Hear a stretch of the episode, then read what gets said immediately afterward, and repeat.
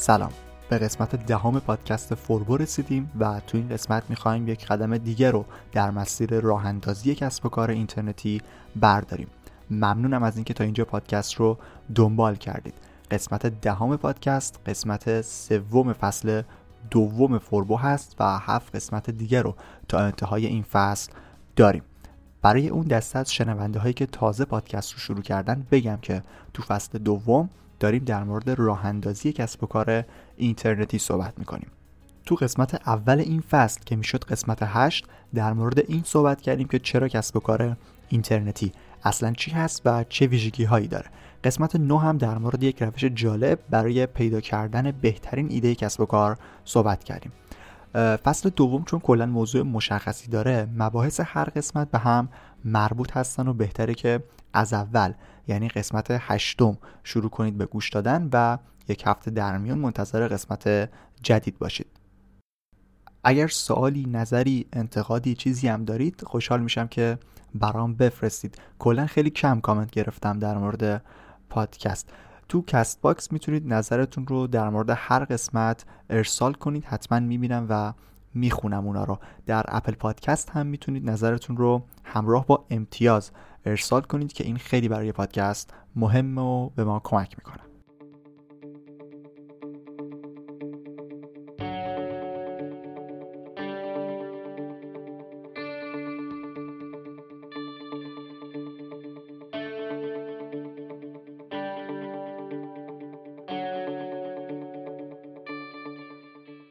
دیگه مقدمه رو بذاریم کنار و بریم سراغ موضوع این قسمت. تو قسمت دهم سه بخش اصلی داریم. یکی دانش کسب و کار اینترنتی اینکه کلا کسب و کار اینترنتی بخواید مدیریت کنید نیاز به چه اطلاعاتی دارید. بخش دوم که دقیقا از پس همین مورد اول میاد ابزار کسب و کار هست. تو این بخش می‌خوایم در مورد ابزارهایی که قرار باهاشون سر و کار داشته باشید صحبت کنیم و بخش سوم هم سرمایه کسب و کاره. که دیگه مشخصه. می‌خوایم بگیم که چقدر پول برای شروع تو مدل های مختلف کسب و کار نیاز دارید. من رضا توکلی هستم و دعوت می‌کنم که تا انتهای این قسمت همراه باشید. بخش اول دانش کسب و کار اینترنتی.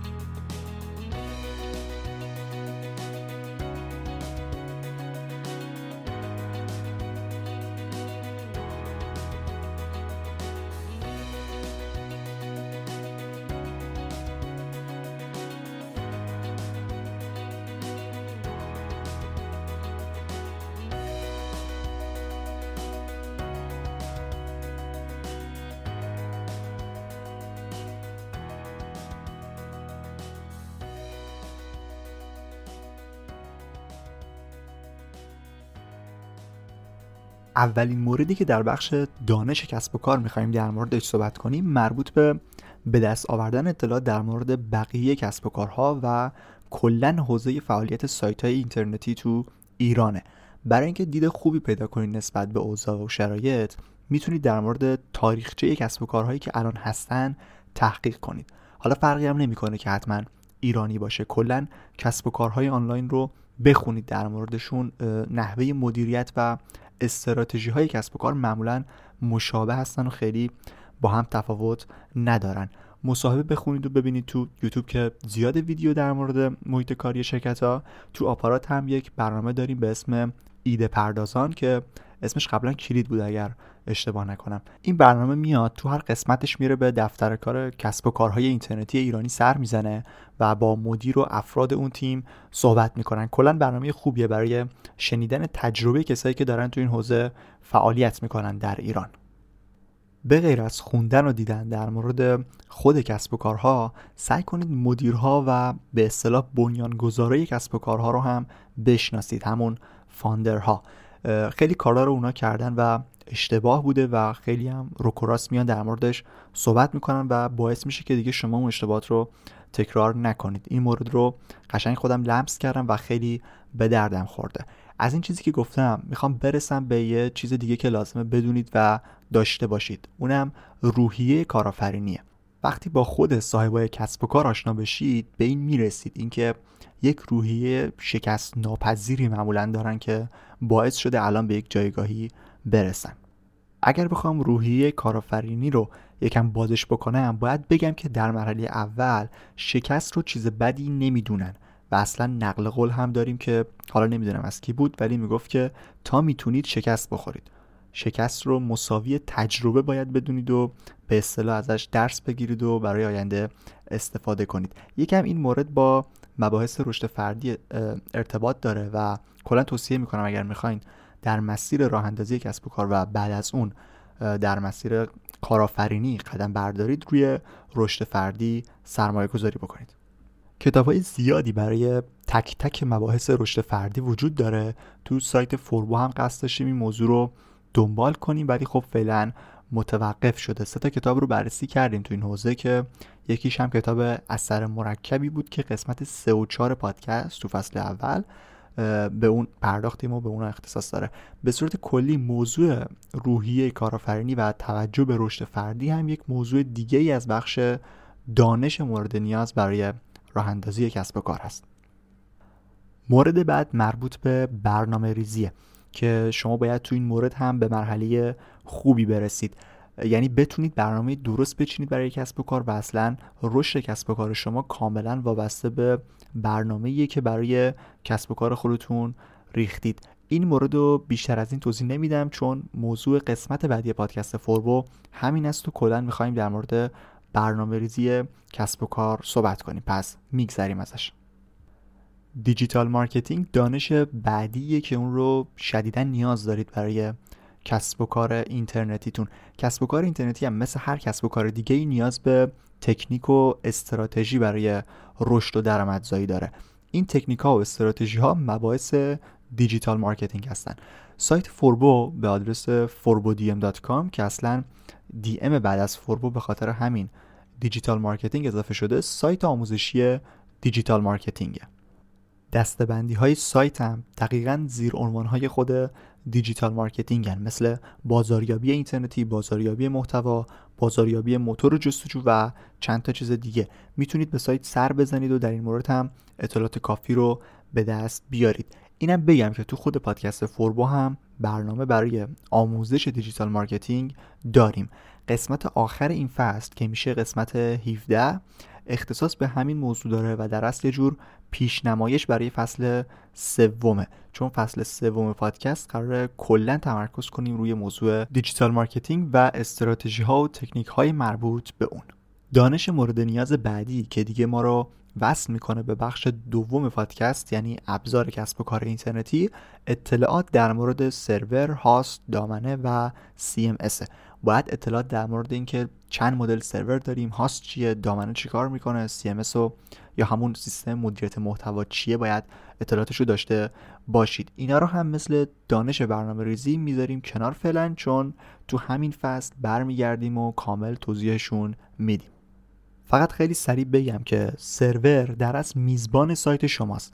مثل مغازه میمونه که میرید براش یک زمینی ساختمونی چیزی می‌گیرید. است بعد باید با محتوا سایت رو روی اون بالا بیارید.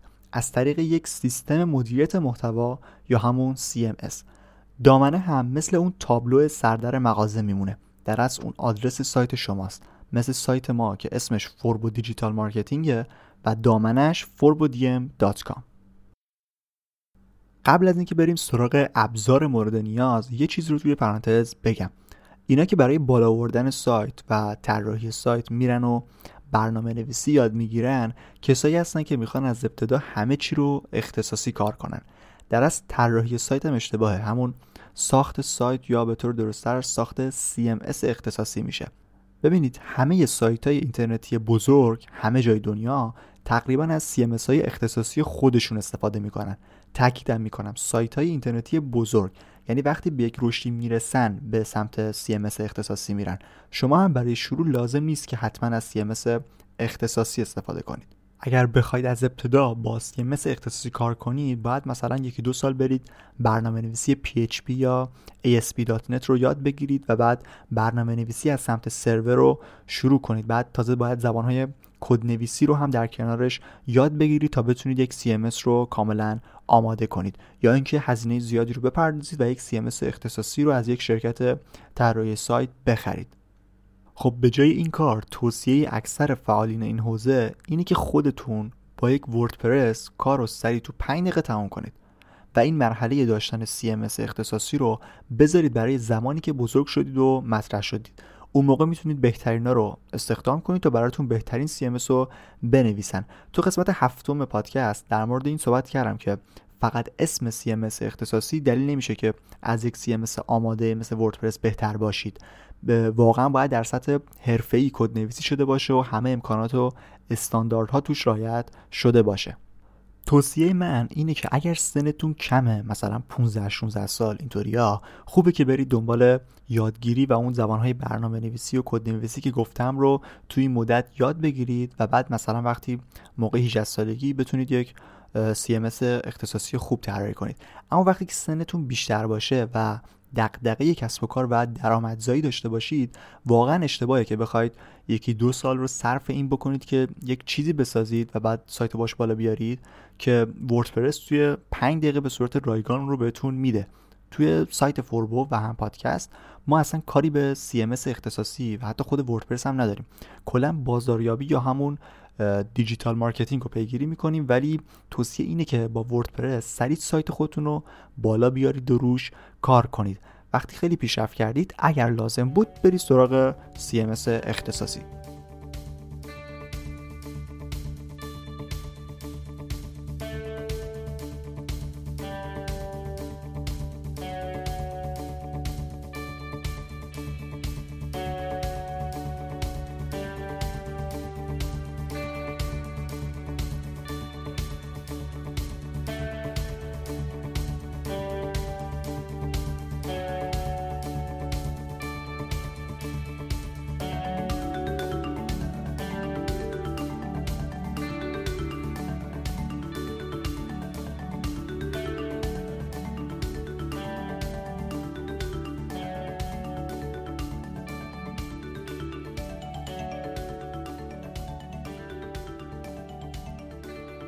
ولی برای اینکه آشنا بشید و اگر بخواید برید دنبال برنامه نویسی قبل از اینکه بریم تو بخش ابزار همینجا در موردش توضیح میدم که بدونید باید چیکار کنید.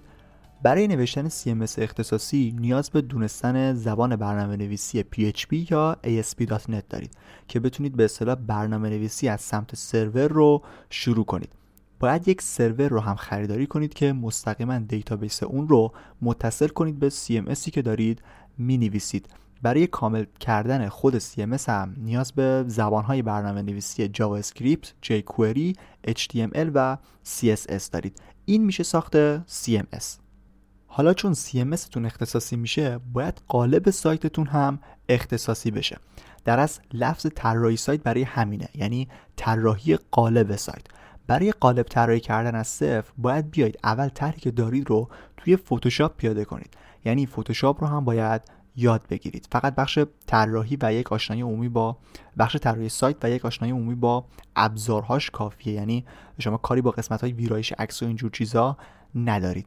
بعد از اینکه طرح رو ساختید باید بیاید اون رو با CSS و HTML بر اساس CMSی که نوشتید کد نویسی کنید. تا اینجا هر چی گفتیم مربوط به دانش مورد نیاز برای کسب و کار اینترنتی بود. حالا میریم سراغ بخش دوم قسمت دهم پادکست فوربو یعنی ابزار مورد نیاز برای راه اندازی.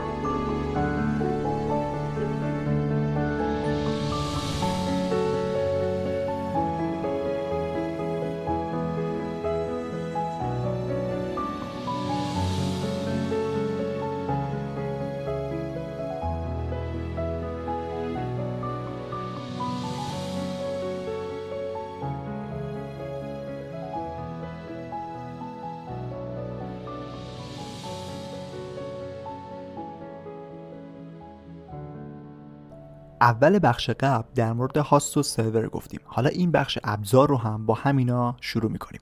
برای اینکه بتونید با سرور کار کنید نیاز به یک پنل مدیریت سرور دارید. روی هاستای اشتراکی معمولا از پنل مدیریت سرور سی پنل استفاده می‌کنن. روی سرور و سرور مجازی هم از دایرکت ادمین.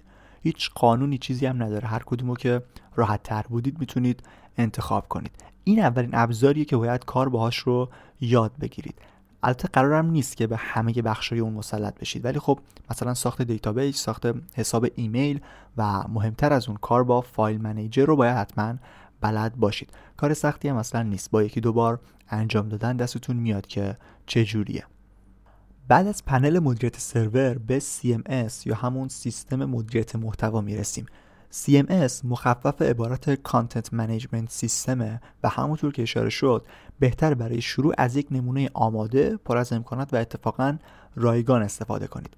وردپرس یک سیستم مدیریت محتوای خیلی کارآمد و راحتیه برای راه اندازی و کلی امکانات رو در اختیار شما قرار میده.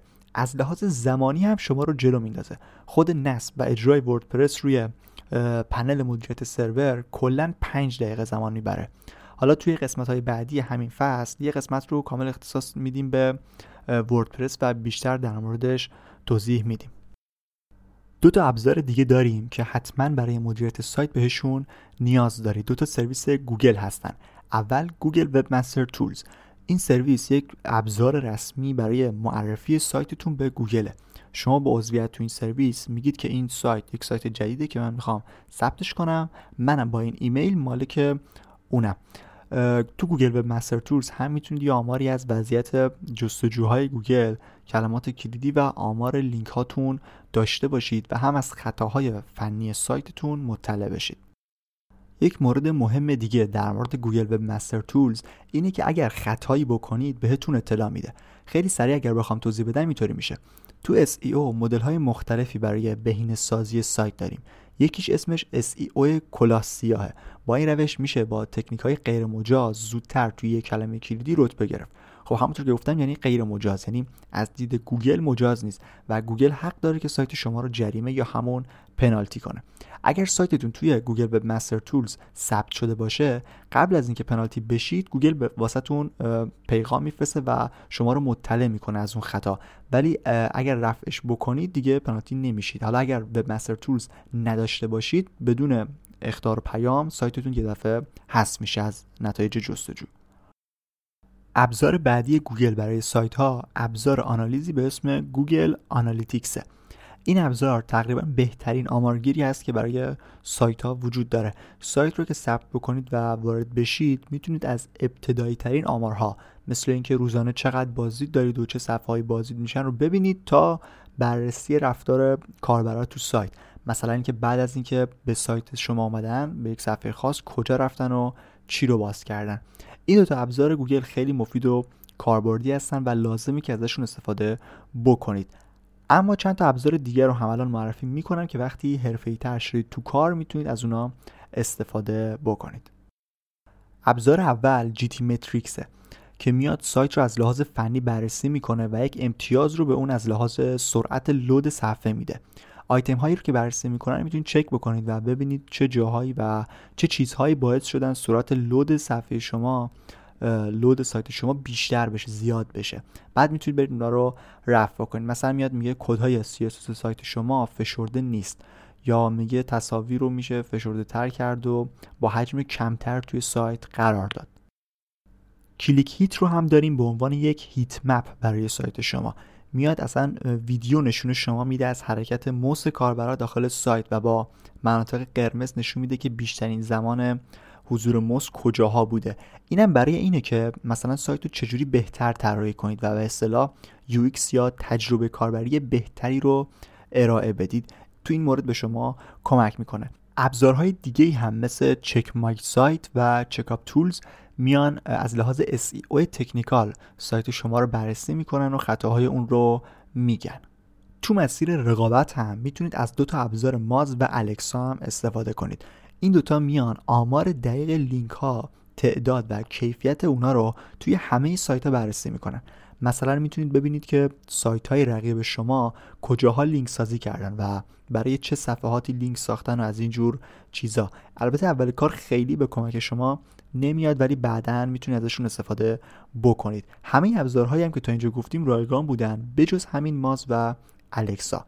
الکسا یه کار جالب دیگه هم می‌کنه و اون اینه که میاد به سایت ها رتبه میده. یک رتبه کشوری و یک رتبه جهانی که بر اساس بازدید سایت ها هست و نشون میده که چه سایت هایی پرطرفدارترن این هم از بخش دوم پادکست و معرفی ابزارها. به سراغ بخش آخر میریم یعنی سرمایه مورد نیاز برای راه اندازی کسب و کار اینترنتی.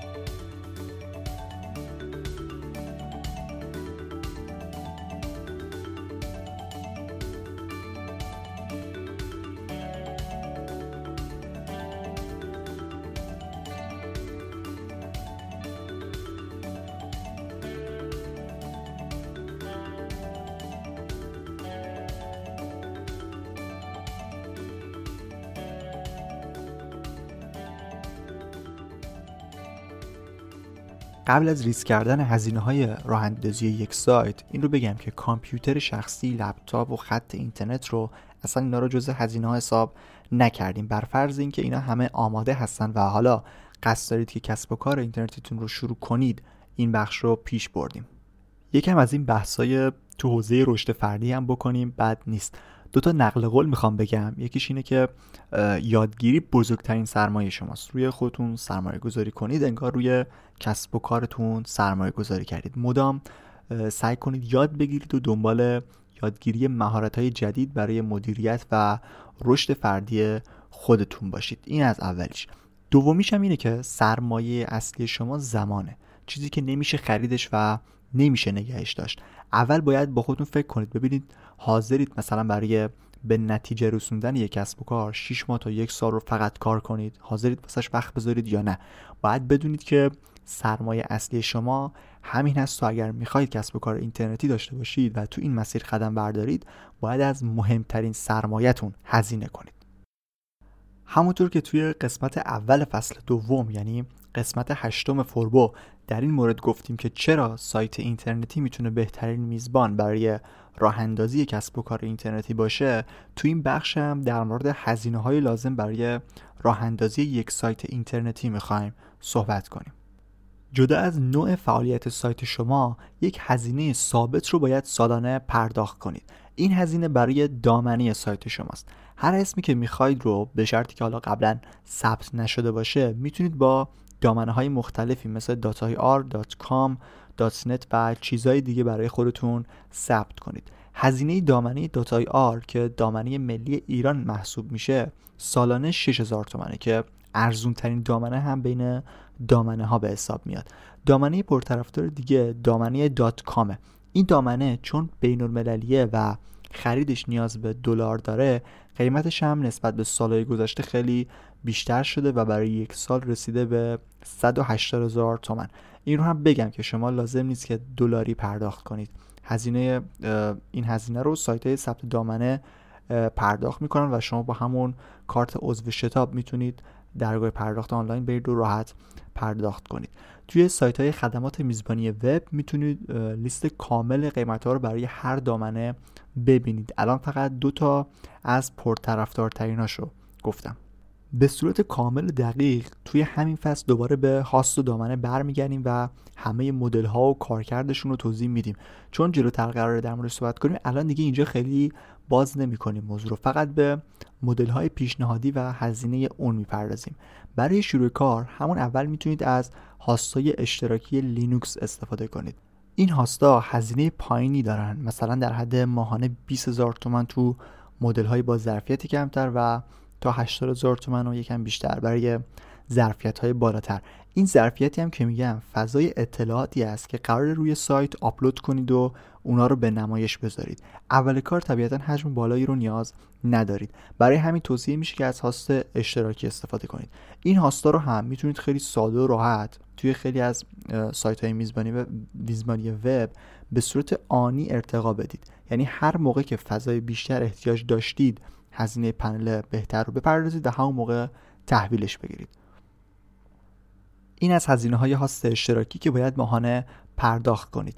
البته می‌تونید سه ماهه، شیش ماهه و یک ساله هم پرداخت کنید که اصلا توصیه نمی کنم چون همونطور که گفتم منابع شما همیشه ثابت نیست و مخصوصا در ابتدای کار نیاز دارید که از سرویس های مختلفی استفاده کنید. پس همون ماهانه تمدید کنید به نظرم. وقتی کارتون حرفه‌ای تر شد و بازدید کننده زیادی به سایت شما اومد باید از هاستای اشتراکی خدافزی کنید و برید سراغ سرور. سرور اختصاصی هم خیلی منابع بالایی داره و طبیعتا هزینه خیلی زیادی رو هم برای شما داره. پس کاری بهش نداریم. سرور مجازی بین هاست اشتراکی و سرور اختصاصی قرار می‌گیره و هم از لحاظ منابع و هم از لحاظ قیمت خیلی مناسب تره با خرید سرور مجازی تقریبا خیالتون می‌تونه راحت باشه که یه مدت بدون توجه به محدودیت منابع می‌تونید کار خودتون رو پیش ببرید. ظرفیت های بالاتری دارن سرور، سرورهای مجازی و قیمتشون هم از هاست اشتراکی بیشتره. مثلا سرور مجازی لینوکس کشور آلمان یا فرانسه پنل هاشون از 120 هزار تومن تا 300 400 هزار تومن متفاوته و متغیره. و, و البته اینم باید بگم که هزینه license پنل مدیریت سرور رو هم باید جدا بپردازید. توی هاستای اشتراکی این با خود هاست ارائه میشه ولی توی سرور مجازی باید خودتون تهیه کنید که مثلا برای دایرکت ادمین ماهانه باید 50 هزار تومن بپردازید. میزبانی وب شما و دامنه چیزایی هستن که هزینه ماهانه و سالانه دارن و مدام باید اونا رو تمدید کنید در طول فعالیت کسب و کارتون. حالا می‌خوایم بیایم روی خود سایت. چون گفتیم از وردپرس میشه استفاده کرد که کلی قابلیت داره و رایگانه پس نیازی به هزینه براش نیست.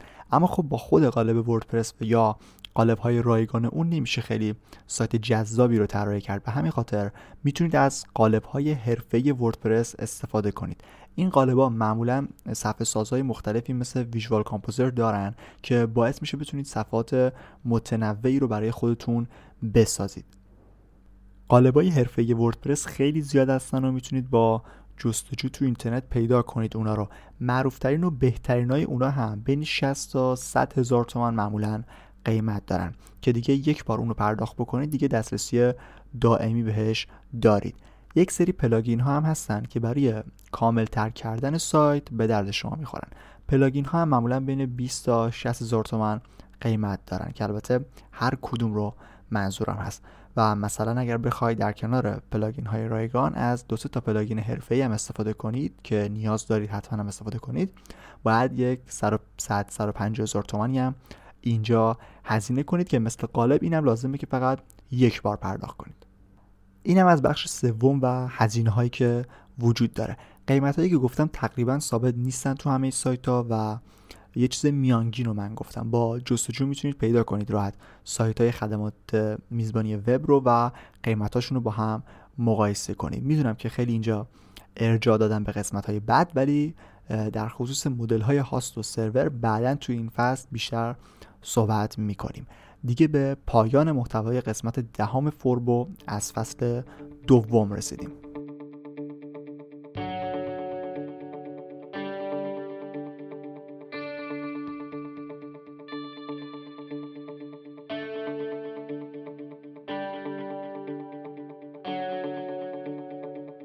ممنون از اینکه تا اینجا همراه بودید. قسمت دهم فوربو قسمت سوم فصل دوم بود و هفت قسمت دیگر رو در این فصل داریم و در همه اونا سعی می‌کنیم یک قدم به راه اندازی کسب و کار اینترنتی نزدیک بشیم.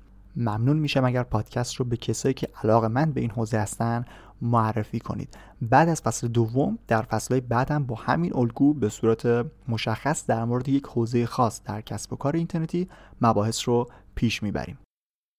کارای دانشگاه فوربو هم داره انجام میشه و بعد که راه اندازی شد می‌تونید از آموزش های ویدیوی فوربو هم در زمینه کسب و کار اینترنتی و digital marketing استفاده کنید. آدرس سایت فوربو forbodm.com هست و صفحه پادکست هم با اضافه کردن یک slash پادکست در دسترسه. پادکست فوربو رو می‌تونید از همه اپلیکیشن های پادکست دنبال کنید و گوش بدید. خوشحال میشم که نظرتون رو در مورد قسمت ها در Castbox بنویسید یا در Apple Podcast نظرتون رو همراه با امتیاز ثبت کنید. من رضا توکلی این قسمت از پادکست فوربو رو هفته آخر مرداد 98 ضبط کردم. ممنون از همراهی شما.